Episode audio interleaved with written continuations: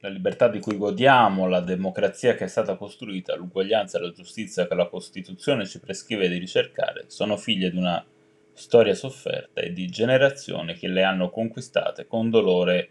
sacrificio, impegno, una lezione di coraggio e di fiducia, la coscienza, ha detto il presidente Mattarella da Ravenna durante la commemorazione del centenario dell'assalto fascista alla Federazione delle Cooperative, di essere parte di una storia che continua,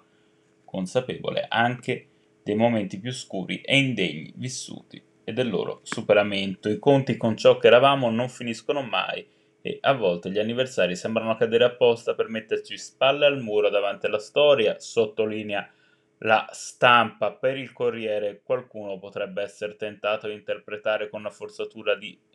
con una forzatura le parole di Mattarella sarebbe però sbagliato, si legge, perché questo è il DNA della Repubblica ed è il dovere di un presidente rammentare il buio del fascismo, indipendentemente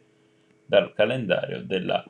politica. L'attualità politica domina comunque le prime pagine di tutti i giornali, nel merito Repubblica torna a soffermarsi sui rapporti tra Fratelli d'Italia e Vox, due partiti omologhi, si legge, si definiscono moderni e conservatori, ma nemmeno troppo velatamente ammiccano al mondo neofascista, secondo la stampa che parla di bisogno nella destra italiana di una donna forte, Giorgia Meloni fonderebbe le proprie speranze di successo in quello stesso humus in cui fermentarono le attese messianiche nei confronti del duce. Ieri intanto ha fatto sapere che tratterà da traditori, lo scrive il Corriere, quanti nel suo partito permetteranno alla sinistra di definirli nostalgici del fascismo, il prezzo da pagare,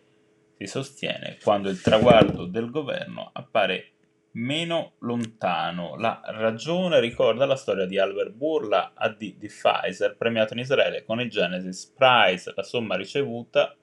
si eh, evidenzia, finanzierà un museo dell'olocausto in via di progettazione a Salonicoli, dove i suoi genitori sono sfuggiti alla morte, insegnandogli, come ha detto a Gerusalemme, che nella vita nulla è impossibile.